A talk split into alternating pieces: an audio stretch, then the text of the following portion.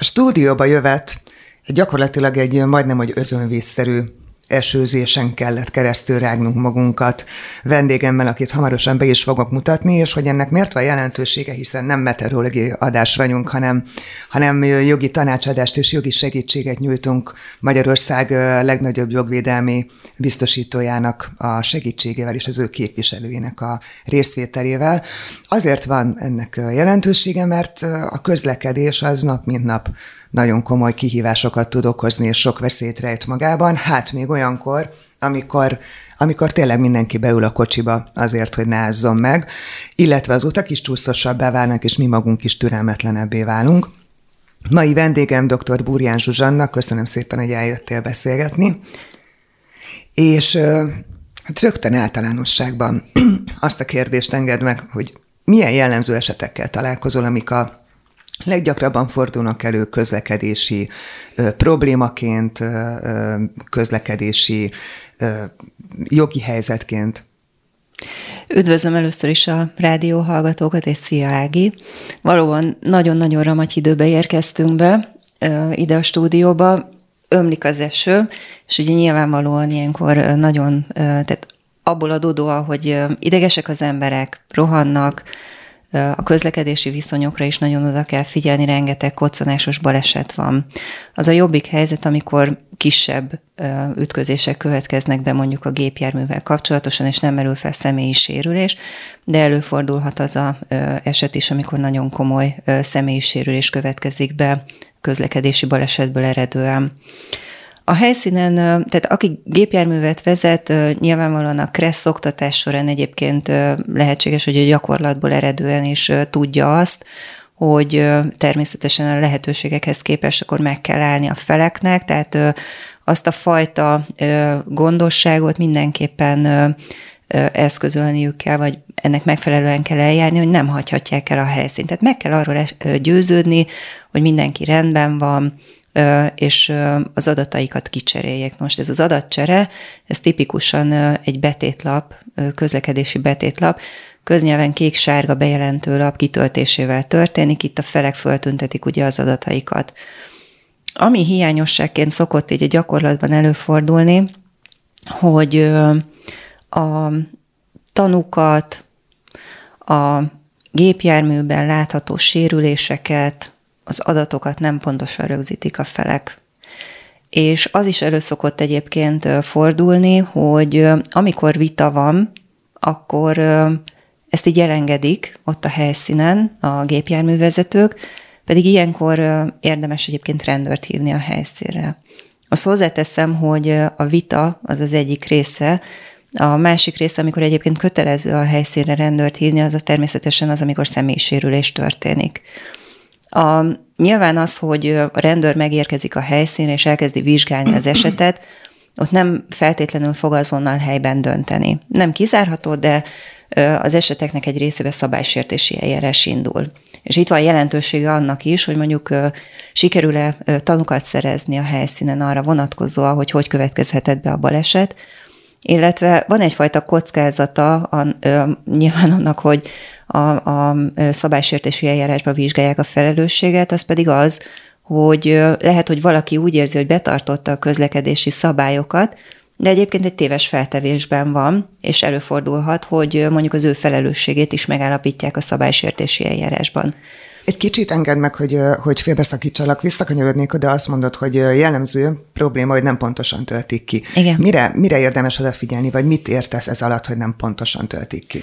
Keverik a szezont a fazonnal, tehát hogy ö, ö, nem jól jelölik meg mondjuk a gépjármű vezetőnek a, a nevét, ö, összekeverik, hogy ki a tulajdonos, ki az üzemben tartó, ö, nem rögzítik mondjuk a felelősségbiztosítási szerződésre vonatkozó adatokat, a helyszínt nem jól jelölik meg, van-e arra lehetőség, hogy egy picikét így lerajzolják a, azt, hogy mi, mi sérült meg a gépjárműben, vagy egy ilyen térképszerű rajzot mondjuk föltüntessenek, és nyilván ez egy zaklatott állapot, tehát hogy nem egy mindennapi helyzet, tehát én azt megértem, és sokszor tapasztalom, hogy ilyenkor az emberek mondjuk feszültek, esetleg sokkot kapnak, és nem megfelelően töltik ki, de egyszerűen muszáj arra koncentrálni, hogy mondjuk pontosan megjelöljék, hogy teszem azt a 11. kerület, Bocskai út XY szám előtt történt a baleset egy ilyen közlekedési szituációban. És hogyha megnézitek ezt a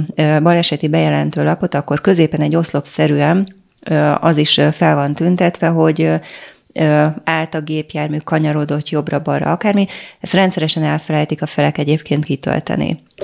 Tehát ez, ez problémát jelenthet. Illetve van egy másik téves feltevés, hogy a adatlapnak az alján egy megjegyzés rovat van mind a két fél részére feltüntetve, és ebben a megjegyzés rovatban szoktak szabadon beleírni olyanokat, hogy a felelősségemet elismerem, a felelősségemet nem ismerem el.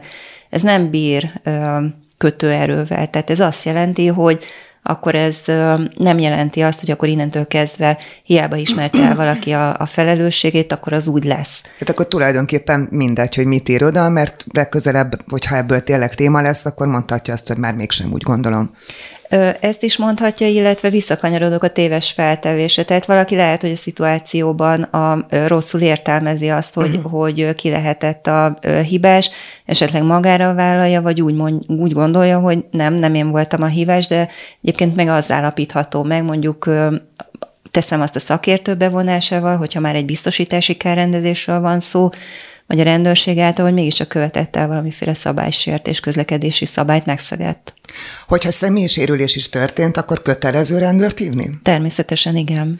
Mi van akkor, hogyha utólag derül ki, hogy személyisérülés történt? Gondolok itt mondjuk arra, hogy egy egy ütközés során ott nem tűnt úgy, hogy valakinek baja lett, de mégiscsak a fejét megütötte, és utólag köti a balesethez, utólag megy el orvoshoz. Gondolom ez egy létező szituáció. Egy létező nyilván helyreállítani azt, hogy a helyszínre akkor nem hívott rendőrt nem lehet, de itt nyilvánvalóan az olyan látható esetekről van szó, amikor valaki tényleg láthatóan megsérült. Uh-huh. Utóhatások, hát persze ezek előfordulhatnak, de azért viszonylag hamar kiderülhet. Tehát az, hogy mondjuk fájlalja a fejét, adott esetben a biztonsági övtől így hátra csuklik a feje, és akkor nyakan van valamiféle sérülés, vagy, vagy egyéb válsérülések, stb., ami lehet, hogy mondjuk egy kicsit később jelentkezik, el kell menni orvoshoz, nyilvánvalóan erről föl kell vetetni valamiféle orvosi dokumentációt, de nem azt, tehát ezt egy viszonylag rövid időn belül meg kell tenni, tehát egy, maximum két napon belül, tehát semmiféleképpen nem javaslom, és szinte ö, borítékolható, hogy valaki mondjuk balesetet követően egy hónap múlva elmegy orvoshoz, hogy egy hónapja volt egy balesetem, és fáj a fejem. Nem biztos, hogy ez a sérülés akkor ilyen formában már a balesettel összefüggésbe hozható. Ezért van jelentősége, hogy ennek a szűk időtartamnak a tartása. Miután megtörtént a baj, és tegyük fel, hogy lehetőség szerint mindent jól kitöltött mindenki, aztán mindenki megy a maga útjára, akkor a következő lépés az esetek többségében, vagy mindegyikében az nyilván az, hogy megkeresi a biztosítót a, a, az, akinek kár keletkezett a, az autójában. Ezt hogyan kell tenni, mire, mire kell odafigyelni, mert gondolom, hogy itt jelentkezik sokszor a gond, amivel hozzád fordulnak például. Jó gondolom? Ö, igen, Sokan nem tudják még, hogy a biztosítóknál lehetőség van arra, hogy mondjuk nem csak telefonon keresztül, hanem a webes felületen megtegyék a kárbejelentést. Ugye értelemszerűen a felelősség biztosítás arra van, hogyha kárt okozok, mondjuk akkor egy szemes személyben, akkor helyettem a kárt a biztosító megtérítse a károsult számára. Ez azt jelenti, hogy károsultként a másik fél felelősség biztosítója részére kell megtennem a bejelentést minél gyorsabban. Csatolom a baleseti bejelentőlapot, csatolom mondjuk a fotókat, amiket a helyszínen esetleg készítettem, csatolom a tanúnyilatkozatokat, ami szintén felvételre kerülhetett mondjuk a, a helyszínen, és akkor leírom, hogy hogy következett be ez a baleset. Tipikusan gépjárműkárok következnek be, de ugye nehéz azt mondjuk egy laikusnak meghatározni, hogy ha a szélvédő betört, akkor most ez nekem mekkora költségbe fog kerülni, mekkora lesz a javítási költség. Úgyhogy mi mindig azt szoktuk javasolni, hogy célszerű elvinni egy szervizbe, akkor fölméretni a gépjárművet, és első körben javítási árajánlatot kérni arra vonatkozóan, hogy ezekkel a sérülésekkel mekkora anyagmunkadíj ellenében vállalnák, vagy csinálnák meg ezt a balesettel összefüggő sérülést. Ennek ugye miért van jelentősége? Azért van jelentősége, mert a biztosító a maga részéről ellenőrzi azt, hogy mi, milyen kár keletkezett a baleset kapcsán a kocsiban, hiszen ő nem fog téríteni egy olyan kárra, ami egyébként a balesettel nem hozható kapcsolatba. És akkor csinál egy kárfelvételi jegyzőkönyvet. És itt hívom fel a figyelmet arra is, hogy ez a kárfelvételi jegyzőkönyv pontosan tartalmazza, hogy a balesettel összefüggésben tényleg még sérültek. Jobb első lámpa, jobb első lámpa burkolata. Tehát alkatrészszerűen meg van ez határozva ezen a jegyzőkönyvön. Magyarán a, a károsultnak célszerű ezt ellenőriznie, hogy valóban minden sérülést beixelte a kárszakértő. És hogyha ez megvan, akkor ebből látható, hogy milyen sérüléseket ismert el ugye a biztosító a káresemény következtében, tehát a balesettel összefüggő sérülésként. És akkor a kárszakértő mond egy összeget. Azt mondja, hogy 50 ezer forint. De hogyha én honnan fogom tudni, hogy 50 ezer forintból ugye megjavítható-e a jármű, vagy nem? Hát onnan, hogy ugye korábban bekértem az árajánlatot, vagy lehet, hogy éppen párhuzamosan történik az egész, de nekem ez egy iránymutatást jelent, hogy hoppá, hát én 50 ezer forintban nem fogom tudni megjavítani, mert itt van az árajánlat, és már azt mutatja, hogy 120 ezer forintba fog mondjuk nettó kerülni ez az összeg, és már is ez alapján, az árajánlat alapján én kérhetem a felülvizsgálatot, hogy hát ez alacsony. Tehát, hogy ebből nem fog kijönni ez a javítási költség, és hogy vizsgálja felül a biztosító azt, hogy akkor tényleg ebből megjavítható-e vagy nem a kocsi. Gondolom ez az a lépés, amit, amit kihagynak sokan. Mert mm. hogy elfogadják a biztosítónak az ajánlatát, és valójában az nem fedezi a, a költségeit. Igen, ö, nyilván ez, én a, a, ahogy tapasztalom, ez nem feltétlenül ö, jogi kérdés, hanem egyfajta habitus. Tehát van, aki mm. azt mondja, hogy oké, okay, nekem megfelel ez 50 ezer forint, Nyilván az ilyen apró pénzes kárügyeknél ennek nincs jelentősége, a komoly esetekben, amikor mondjuk több százezer milliós kár következik be a gépjárművön, ott azért nagyon nem mindegy, hogy milyen költségekről beszélünk. Hogyha, hogyha egy kicsit elkanyarodtunk a komolyabb esetekig, vagy sima koccanáson túl, nem mint hogyha az ne lenne ö, sokkoló, vagy kellemetlen, vagy anyagilag is megterhelő, de egy, egy súlyosabb baleset esetén nem feltétlenül csak a, az autóban keletkezik kár, hanem leeshet úgy mondjuk a mobiltelefon az, ember, az anyósülésen ülő kezéből, hogy ez széttörik, vagy történhet, bármi más is tudná néhány példát mondani, hogy mondjuk milyen tárgyi eszköz sérülések tudnak történni egy balesetnél, amiket amiket te úgy gondolod, hogy érdemes megemlíteni a biztosítónak, de nem mindig gondolnak rá az emberek. Hát, ezek a legjobbak egyébként, mert a bizonyíthatóság szempontjából ez egy izgalmas kihívás így jogász számára is. Tipikusan egyébként az olyan jellegű igényeket lehet egyébként nehezen bizonyítani, amikor a mobiltelefon mondjuk ott van a mellettem lévő ülésen, vagy a laptop, ott van a mellettem lévő ülésen. Nem kell hozzá nagy baleset egyébként, hogy az leessen és összetörjön, tehát egy kicsi koccanás is egyébként komoly károkat tud ebben okozni a telefonban. És akkor itt jön a buktató igazából, hogy egyrészt károsultként a, a polgárjog szabályai alapján amit én állítok, az bizonyítanom kell. Tehát nem elegendő hasraütésszerűen nekem azt mondani, hogy ó, hát az én mobiltelefonom ebben a káreseményben sérült meg, vagy éppen a laptopon, hanem, hanem ezt valamivel alá kell támasztani. De hát hogyan, hogyan hát tudom? Az... Előtte lefényképezem, hogy épp állapotban volt Nyilván nem életszerű.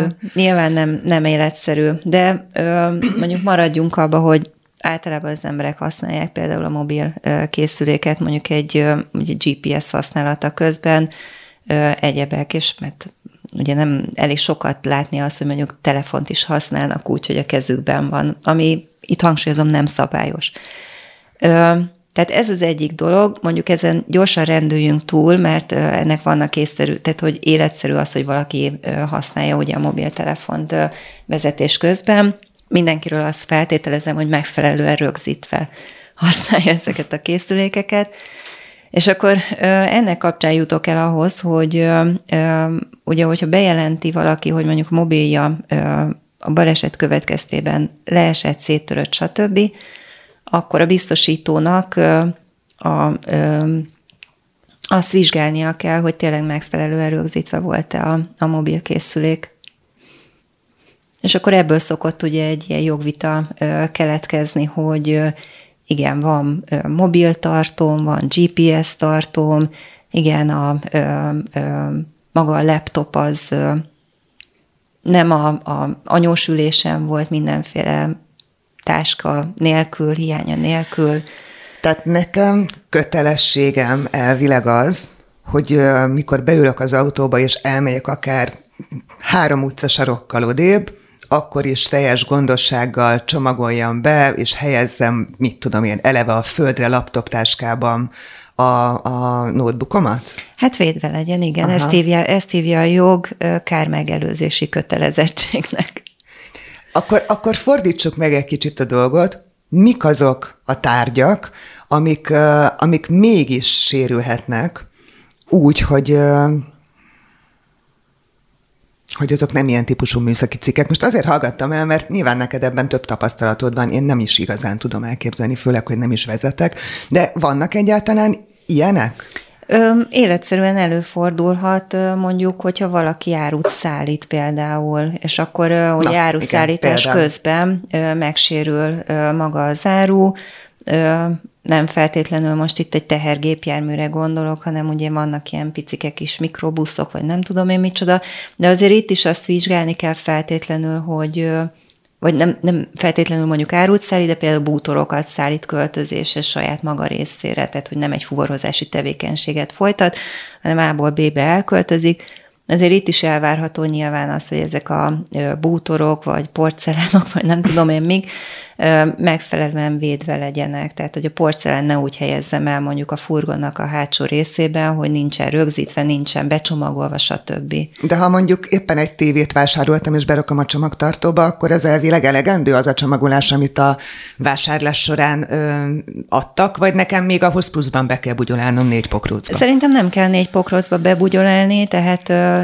mindannyian tudjuk, hogy azért ezek megfelelő buborékfóliával, meg mindenféle kartonpapírral belül védve vannak, de azért mondjuk, hogyha én gondosan szeretnék eljárni, hogy még véletlenül se sérüljön meg az a becsomagolt tévé, amit a XY boltból vettem, akkor valószínűleg még pluszban rögzítem egy pókkal. És mi a helyzet az állatok szállításával? Az állatokat is elvileg ugye hordozóban lehetne szállítani, tehát a, a kutyát, a macskát, a hörcsögöt, a menyétet, a nem tudom micsoda. Az, hogy, az, hogy a hordozó ö, hogyan van stabilizálva vagy rögzítve, annak mi, mire, mire kell odafigyelni, mi a ö, olyan trükkje, amit biztos, hogy ellenőrizni fognak. Mert önmagában egy hordozóba berakok mondjuk egy macskát, attól még maga a hordozó is jobbra-balra tud csúszkálni. Hát persze, tehát itt szerintem mindig az észszerűségnek a, a talaján érdemes mondjuk ö, ö, maradni, tehát függetlenül attól, hogy mi az, amit vizsgál a biztosító. Tehát egyszerűen, hogyha az a célunk, hogyha egy és a balesettől függetlenül, hogyha van egy hirtelen fékezés, uh-huh. kanyarodás, stb., és fontos számunkra mondjuk az az állat, akkor, akkor rögzítsük akár pokkal, ugye a csomagtérben, vagy egyéb helyen azt a, azt a szállító dobozt, hogy ne csúszkáljon. Nyilván nem az a cél, hogy az állat az most valami vicceset akartam mondani, de nem biztos, hogy belefér, vagy rosszul legyen az autóban, vagy megsérüljön. Gondolom az is, az is felmerül, hogy egyáltalán ki a felelős. Ilyenkor is rendőrt érdemes hívni, ugye? Amikor vitatárgya, hogy te voltál a hibás, nem, neked kellett volna elsőbséget adnod. Igen, tehát ha vita van, akkor feltétlenül, de abban az esetben azért megvan az esélye, komoly esélye arra, hogy a rendőr ott a nem fog semmiben dönteni, hanem akkor fölveszi az adatokat, és akkor egy szabálysértési eljárás keretében majd a hatóság vizsgálja. Hogyha bonyolult megítélésű mondjuk a, az ügy, akkor még az is elképzelhető, hogy ebben a szabálysértési eljárásban, hogyha egy kisebb súlyú közlekedési esetről van szó, akkor mondjuk egy szakértőt bevonnak. Hogyha mondjuk egy súlyos, már-már a bűncselekményt elérő esetről van szó, akkor pedig nyilván ott büntetőeljárás keretében vizsgálják, és ott is simán előfordulhat, hogy igazságügyi szakértőt vonnak be a, a, annak megállapítása tárgyába, hogy mondjuk a vádolt fél az, az adott esetben felelősséggel tartozik-e vagy sem. Dr. Burján Zsuzsannával beszélgetünk a közlekedés kapcsán felmerülő jogi ö, lehetséges problémákról, egy-egy baleset vagy koccanás kapcsán mik merülhetnek fel, és a javítási költségek már, már jó pár mondat erejéig előkerültek az adás első felében. Mit térít még az esetleges javítási költségeken kívül a biztosító? Mit téríthet? Uh-huh. Hát itt, hogyha az anyagi károkról beszélünk, akkor azért jó avval tiszt, azzal tisztában lenni, hogy nem csak a javítási költség merülhet föl, tehát lehetnek olyan súlyos balesetek, amikor mondjuk műszakilag tönkre megy a gépjármű, és egyszerűen nem is érdemes megjavítatni. Ezt hívják műszaki totálkárnak, illetve van egy szintén egy olyan fogalom, hogy gazdasági totálkár. Ez mit jelent? A gazdasági totálkár azt jelenti, hogy a javítási költség annyira magas, hogy nem éri meg, nem gazdaságos megjavítatni a kocsit. Tehát tulajdonképpen jobban megéri egy új, új autót venni. Ö, újat nem fog tudni venni ebből a, a, a, a költségtérítésből, vagy hát kártérítésből, hanem egyszerűen annyi, hogy mondjuk a, a balesetnek az időpontjába teszem azt, ért a gépjármű 1 millió forintot, és itt nem a károsultnak a benyomására kell elsősorban támaszkodni, hanem ez egy műszaki szakkérdés, tehát ezt kifejezetten szakértők szokták egyébként vizsgálni egy bizonyos módszer alapján, és kiderül az, hogy mondjuk a, ezeknek a baleseti sérüléseknek a javítása, teszem azt elérnék a 8-900 ezer forintot. Tehát a biztosító nem köteles ezt az összeget ilyen mértékben megtéríteni, azért, mert nem gazdaságos a gépjárműnek a megjavítatása. Ennek egyenes következménye egyébként az, hogy úgynevezett totálkáros kárrendezésre veszik fel a gépjárművet a biztosítók, és egy ezzel kapcsolatos kifizetést teljesítenek a károsult részére, de ez nem egyenlő azzal, hogy ő akár egy ugyanolyan típusú használt vagy új gépjárművet fog tudni megvásárolni. Itt szokott tévedés lenni egyébként, mert nagyon sokan azt várják, hogy hát rendben, de ebből az összegből nem fog tudni már uh-huh. egy másik gépjárművet, és hogy bizony a biztosítónak ezt lenne kötelezettsége megfizetni, de ez nem így van. Nekem is azért csúszott fel a szemöldököm ugye a homlokom tetejére, mert még hogyha egyszerűen csak szervizbe kerül az autó, az is tud még egy mindennapi ö, tevékenység közben is nehézséget okozni. Hogyan tudom reggel beik, be, beiktatni azt, hogy a gyereket is elvigyem az iskolába, és beírjak időben a munkahelyemre. Ugye ez, ez lehet, hogy csak autóval oldható meg. De mondjuk, ha kiesik egy-két hétre vagy egy hónapra, akkor meg lehet oldani. Na de mi van akkor, hogyha valakinek az munkaeszköze, totál káros, és ő azt mondja, hogy, hogy így tulajdonképpen hát a bevételeim is megsínlették az egész problémát, mert nem csak, hogy kiesett két hétre az autóm, de most totál káros lett, nekem muszáj vennem egy másik autót, hiszen anélkül nem tudok dolgozni. Ilyenkor is be kell érni azzal, hogy kap egy jelképes összeget tulajdonképpen? Ö, akkor először nézzük át, hogy mit, mit foglal magába ez a totálkár összeg, és akkor lehet, hogy így értetőbbé válik, legalábbis tudatosabbak lesznek a károsultak. Tehát a baleset időpontja az mindenképpen mérvadó. A baleset időpontja alapján egy szakértő megvizsgálja azt, hogy ez a gépjármű az mekkora értéket képviselt. Ezek objektív alapok, adatok alapján ö, ö, is vizsgálhatóak nagy részben, tehát hogy hány éves, hány ajtója van, mekkora a fogyasztása, szubjektív adat pedig azt mondjuk hány kilométert futott, volt előzménykára például. És akkor ez alapján kijön, mondjuk teszem azt az 1 millió forint, ugye az egyszerűség kedvéért. Ö, ö, ezt követően pedig megállapításra kerül az, hogy mekkora a roncsérték. Tehát a roncsérték az azt jelenti, hogy javítatlan állapotban, sérült állapotban ez a kocsi, ezt mennyiért venné meg mondjuk egy, egy kereskedő, vagy akárki. És akkor ennek a két összegnek a különbözetét fizeti ki maga a biztosító társaság, ez lesz az a totálkár összeg. Amit érdemben tud, vagy lehetősége van a károsultnak vitatni, az a káridőpontbeli értéknek a meghatározása. És én azt szoktam javasolni, hogy ha a biztosító kinyilat, azt mondja, hogy egy totálkáros kárrendezés van, kérje el a biztosítótól azt a számítást, ami alapján a káridőpontbeli értéket kiszámolta. Ezt Eurotax számításnak hívják. És akkor van arra lehetőség, hogy egy szervízzel vagy egy kárszakértő irodával valaki fölvegye a kapcsolatot, pár ezer forintért csináltat egy kontroll Eurotax számítást.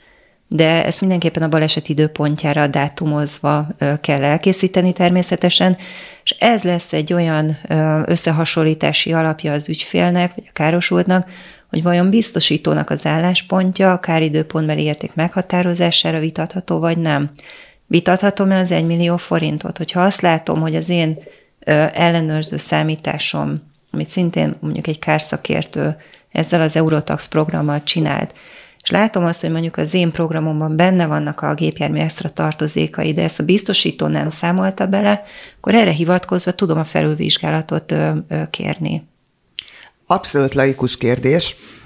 Egy-egy ilyen szakértő nyilván költségbe kerül. Tehát, hogy akkor még azt, hogy ellenőrizni tudjam, hogy jó az ajánlat, amit kapok a biztosítótól, az még egy plusz kiadás számomra, hogy egy szakértőnek fizetek ezért. Jól értem? Ez nem szakértő. Tehát ezért mondtam azt, hogy esetleg egy szerviz is meg tudja csinálni, uh-huh. vagy egy kárszakértői iroda, és amikor mondjuk arról beszélünk, hogy lehet akár több százezer forintos differencia, akkor lehet, hogy érdemes mondjuk egy 10-20 ezer forintot erre fordítani. Természetesen, hogyha ö, kiadásom van ezzel kapcsolatosan, erről számlát kell kérni, és hogyha én kérem a felülvizsgálatot a biztosítótól, akkor ezt a számlát egy ilyen járulékos ö, ö, költségként, kárként be kell jelenteni. Jó, hogy akkor ezt hozzá tudom csatolni Igen. az igényemhez. Igen. Uh-huh. Ö, lehet-e általánosságban nagyjából összefoglalni azt, hogy sima egyszerű helyzetben mi a várható optimális átfutási ideje egy ilyen kárrendezésnek. Tehát mondjuk egy koccanásról volt szó, minden nagyjából klappol, az ajánlat összege is megfelelő, ott körülbelül mennyi szokott lenni az átfutási idő, illetve mik azok a, a végletes esetek, amikor pedig nagyon-nagyon el tud húzódni, hogy mire tudjon fölkészülni az, aki belemegy egy hosszasabb vitába.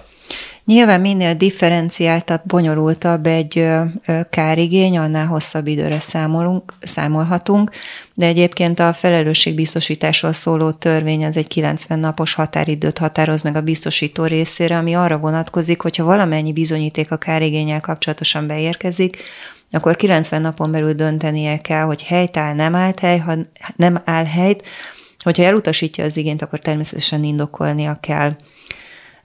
Hogyha beszéltünk már személyi sérülésről, a személyi sérülésekből eredően sérelemdíj az, ami követelhető. Most itt előfordulhatnak hosszú gyógytartalmú esetek. Nekem pont a napokban zárult le egy olyan súlyos nyílt bokatöréssel járó eset, ami egyszerűen két évig húzódott, de ennek egyedüli oka egyébként az volt, hogy az anyagi károkat már megtérítette a biztosító, sérelemdíjra vonatkozóan ment további egyeztetés egyébként a biztosítóval azért, mert maga a sérülésnek a, tehát az, hogy maradandó sérülés vagy nem maradandó sérülésről van szó, az egy éven túl vizsgálható. Tehát, hogy egyszerűen van egy olyan gyógytartamú idő, amit meg kell várni, és utána lehetett bevonni igazságügyi szakértőt is, tehát, hogy ezért húzódott. Tehát van ennek egy ilyen része is. Egyébként én az, azt látom, hogy ha pusztán anyagi jellegű igényekről van szó, és már jogvita van a biztosítóval, akkor azért egy fél év az nagyjából, amíg a húzavon a peren kívül le futtatható, és hogyha fél éven belül nem sikerül a biztosítóval esetleg tényleg csak a tisztán anyagi igények vonatkozásában mondjuk dűlőre jutni, és a ügyfélnek, a kár, károsultnak az igénye mondjuk bizonyítható, akkor meg kell kezdeni a, a peres eljárásnak az előkészítését, Persze, hogyha ez a, a károsult is szeretném, hiszen ő az ügynek a, az ura. Ahogy beszélgettünk, egyre jobban abba gondolok bele, hogy ha történik egy baleset, hála Istennek nem volt még velem ilyen, nem voltam részese, de azon túl, hogy keletkezik anyagi kár, meg azon túl, hogy esetleg valamilyen fizikai, mint hogy testi sérülés is történik, ott, ott nyilvánvaló, hogy ez egy nagyon komoly trauma is, egy, főleg egy, egy, egy nagy baleset. Hogyne. Tehát azon kívül, hogy nem tudom, agyrázkódásom van, de hál' Istennek maradandó sérülésem nincsen, az viszonylag azért maradandó lehet, gondolom, hogy ez milyen pszichés következményekkel tud járni. Ezzel foglalkozik bárki. Erre lehet például mondjuk egy PTSD-s eset kapcsán igényt benyújtani biztosítónak? Lehet, ugye ez a PTSD, ez a post-traumás stressz szindróma, és hát ez is egy szakértői kérdés. Tehát azért nem csak egy, ugye, ha valaki tájékozott, akkor esetleg tudhatja, hogy nem csak balesetekkel kapcsolatos eljárások során jöhet ez egyébként szóba, hanem más eljárások során is.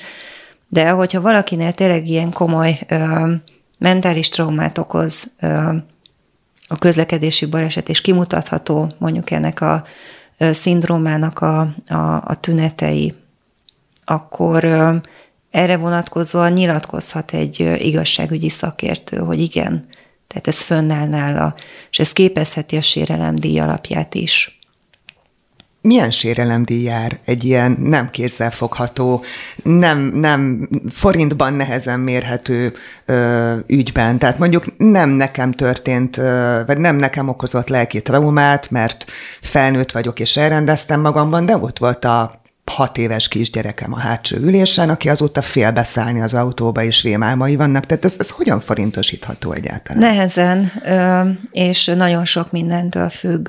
Tehát itt nincsen, én azt szoktam mondani az ügyfeleknek, hogy itt nincsen egy lista, hogy egy bokattörésre ennyi jár, egy félelemérzettől, félelemérzetre tekintettel ennyire, ennyi. Tehát ez mindig egyedileg kell így nagyjából belőni, és ebben segítségül szolgálhat egyébként a bírósági jogeset, tehát minél közelebbi hasonló jogesetet sikerül mondjuk az érintett esethez felvonultatni, annál könnyebb beazonosítani a kártérítési összegnek ezt a sérelemdíj részét is. Ez függ attól, hogy, tehát mondok egy példát, valakinek eltörik a, a csuklója egy közlekedési balesetből eredően.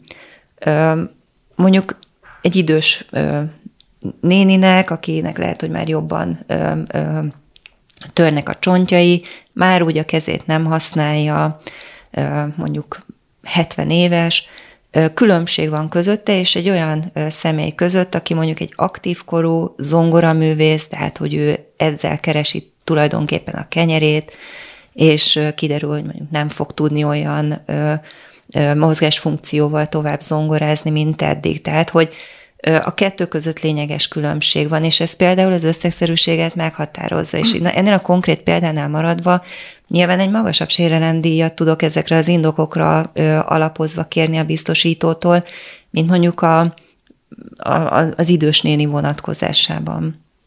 Változott a, az ügyfelek magatartása vagy hozzáállása az elmúlt években? Tehát tudatosabbak mondjuk egy-egy ilyen eset során, hogy őket mi illeti meg, vagy, vagy, vagy mi az, amiért még kérhetnek kártérítést. Történt-e bármiféle változás akár jó, akár rossz, rossz irányba a tapasztalatait szerint? Változó. Én azt vettem észre, hogy akik régebb óta állnak velünk kapcsolatban, akár úgy is, hogy mondjuk a, a jogi média felületeken ugye követnek, ők tájékozottabbak, mert nagyon sok ilyen jellegű megnyilvánulásunk van.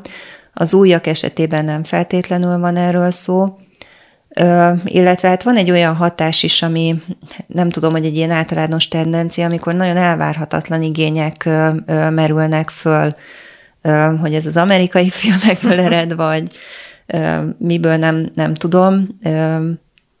azt hiszem, hogy érdemes egyébként tényleg, hogyha egy, köz, egy közlekedési baleset merül fel, azért mindenképpen szakirányú jogásszal ilyen formában fölvenni a kapcsolatot és tájékozódni, mert az, hogy, hogy milyen kártérítési igények támaszthatóak, illetve az adott esettel mi hozható közvetlenül összefüggésbe, tehát hogy az érintett károsult mi az, amit tud érvényesíteni, az tényleg egy hozzáértő jogász fogja tudni megmondani, minimum koordinálni. És mi a helyzet a biztosítók viselkedésével vagy hozzáállásával? Abban változott-e akár pozitív, akár negatív irányba bármi? Ugye az, az abszolút alaptézis, hogy mert a biztosító úgysem fizet, a biztosítónak úgyis az a dolga, meg az a profilja, hogy vitassa, és ne adja meg az összeget, és így tovább, és így tovább. Tehát ebben van valamilyen trend az elmúlt években, vagy változatlan a helyzet? Szerintem, aki jogászként ilyen ügyeket képvisel, az pontosan tudja, hogy mely biztosítóknál nem szokott probléma lenni, és melyek azok a biztosítók, amelyeknél szinte tudja, hogy van valami akadékoskodás. A kiindulási alap az, hogyha rögtön az elejétől kezdve látszik, hogy tudatos, bizonyítékokkal alátámasztott az igény, nem föltől elrugaszkodott, tehát reális, akkor, akkor egyszerűen készhelyzet elé állítjuk a biztosítót, hiszen akkor nincs mivel vitatkozni.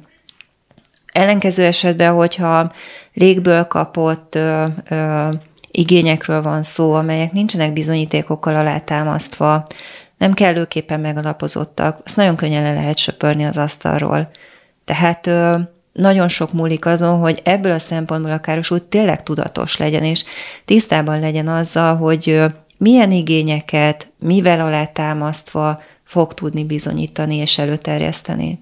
A bizonyítás kapcsán ö, jutott eszembe, hogy mennyire elterjedt mostanában a, a fedélzeti kamerának a használata, tehát az internet is tele van olyan videókkal, amik ugye a budapesti autósok és sorolhatnám, amik pontosan mondhatjuk, hogy edukációs jelleggel pakolják ki sorra azokat a, a, eseményeket vagy eseteket, amik hát megérnek egy misét. Ezzel kapcsolatban két kérdés merült föl bennem. Az egyik az, hogy ennek egy vita során van-e bizonyító ereje, a másik pedig, hogy ha ha én látom, vagy az én fedélzeti kamerám fölvesz egy, egy folyamatosan súlyosan szabálytalankodó ö, autót, mint ahogy ezt rendszeresen látjuk, akkor én tehetek-e ellene feljelentést, vagy pedig csak egy sértett teheti ezt meg?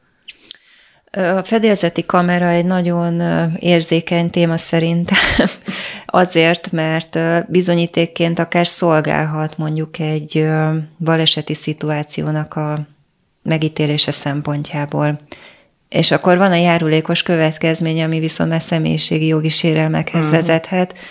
Tehát ami azt jelenti, hogy ha olyan tartalmat is rögzít mondjuk a, ez a kamera, ami mondjuk a, a az érintett személynek a képmásával ugye visszaélnek, felhasználják, nyilvánosságra hozzák, stb., akkor ugye az a személy, aki ezt a felvételt nyilvánosságra hozza, hát kártérítéssel tartozhat, tehát hogy ennek van egy ilyen hátulütője is.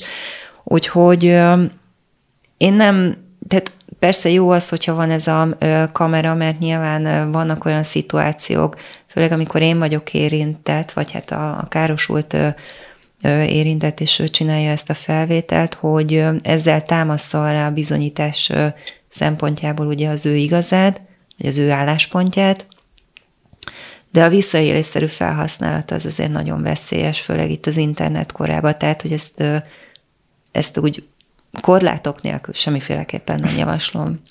Még amikor a, a betétlap kitöltéséről volt szó, akkor többször is elhangzott a szádból az, hogy tanuk uh-huh. legyenek, hogyha, hogyha mód van rá. Ezek vadidegen embereket is jelenthetnek? Tehát mennyire életszerű az, hogy történt egy, egy hál' Istennek nem túlságosan nagy baleset, és akkor én ott elkapok három járók előtt, hogy ugye maga is látta, és akkor itt írja már alá. Életszerű is lehet, de hát lehetnek ugye utasok is. Tehát az, hogy, hogy van velem mondjuk utas, az nem érje ki azt, hogy ő ne lehessen tanul.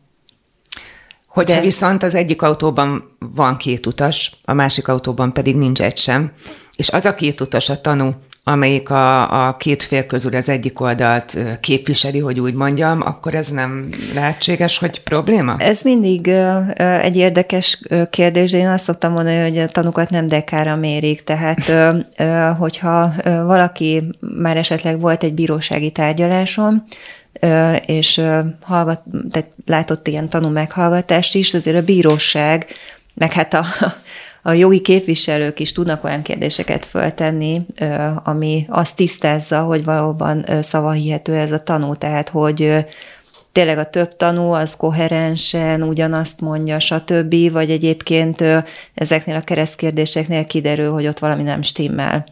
És akkor ugye erre szoktuk azt mondani, hogy a bíróság is ugye meghall, tehát a, a tanú az egy bizonyítási eszköz a számtalan másik mellett. És a tanú meghallgatást, ezt maga a bíróság is, tehát hogyha meg, meghallgat három tanút, abból kettő az egyik felet, a másik a másik félnek az álláspontját képviseli, vagy mondja el, akkor a bíróság értékeli ezeket a tanú nyilatkozatokat, és von le belőle egy következtetést.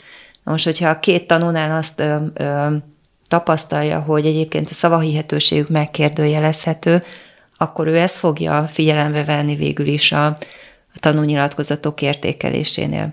Egyébként visszatérve nem csak tanúk az utasok lehetnek, de lehetnek olyan fix pontok is, mondjuk egy elsősorban mondjuk belterületen, tehát egy városi környezetben, a boltos, a újságárus, a nem tudom én kicsoda, aki ott fixen egyébként van, és éppen látta a balesetet.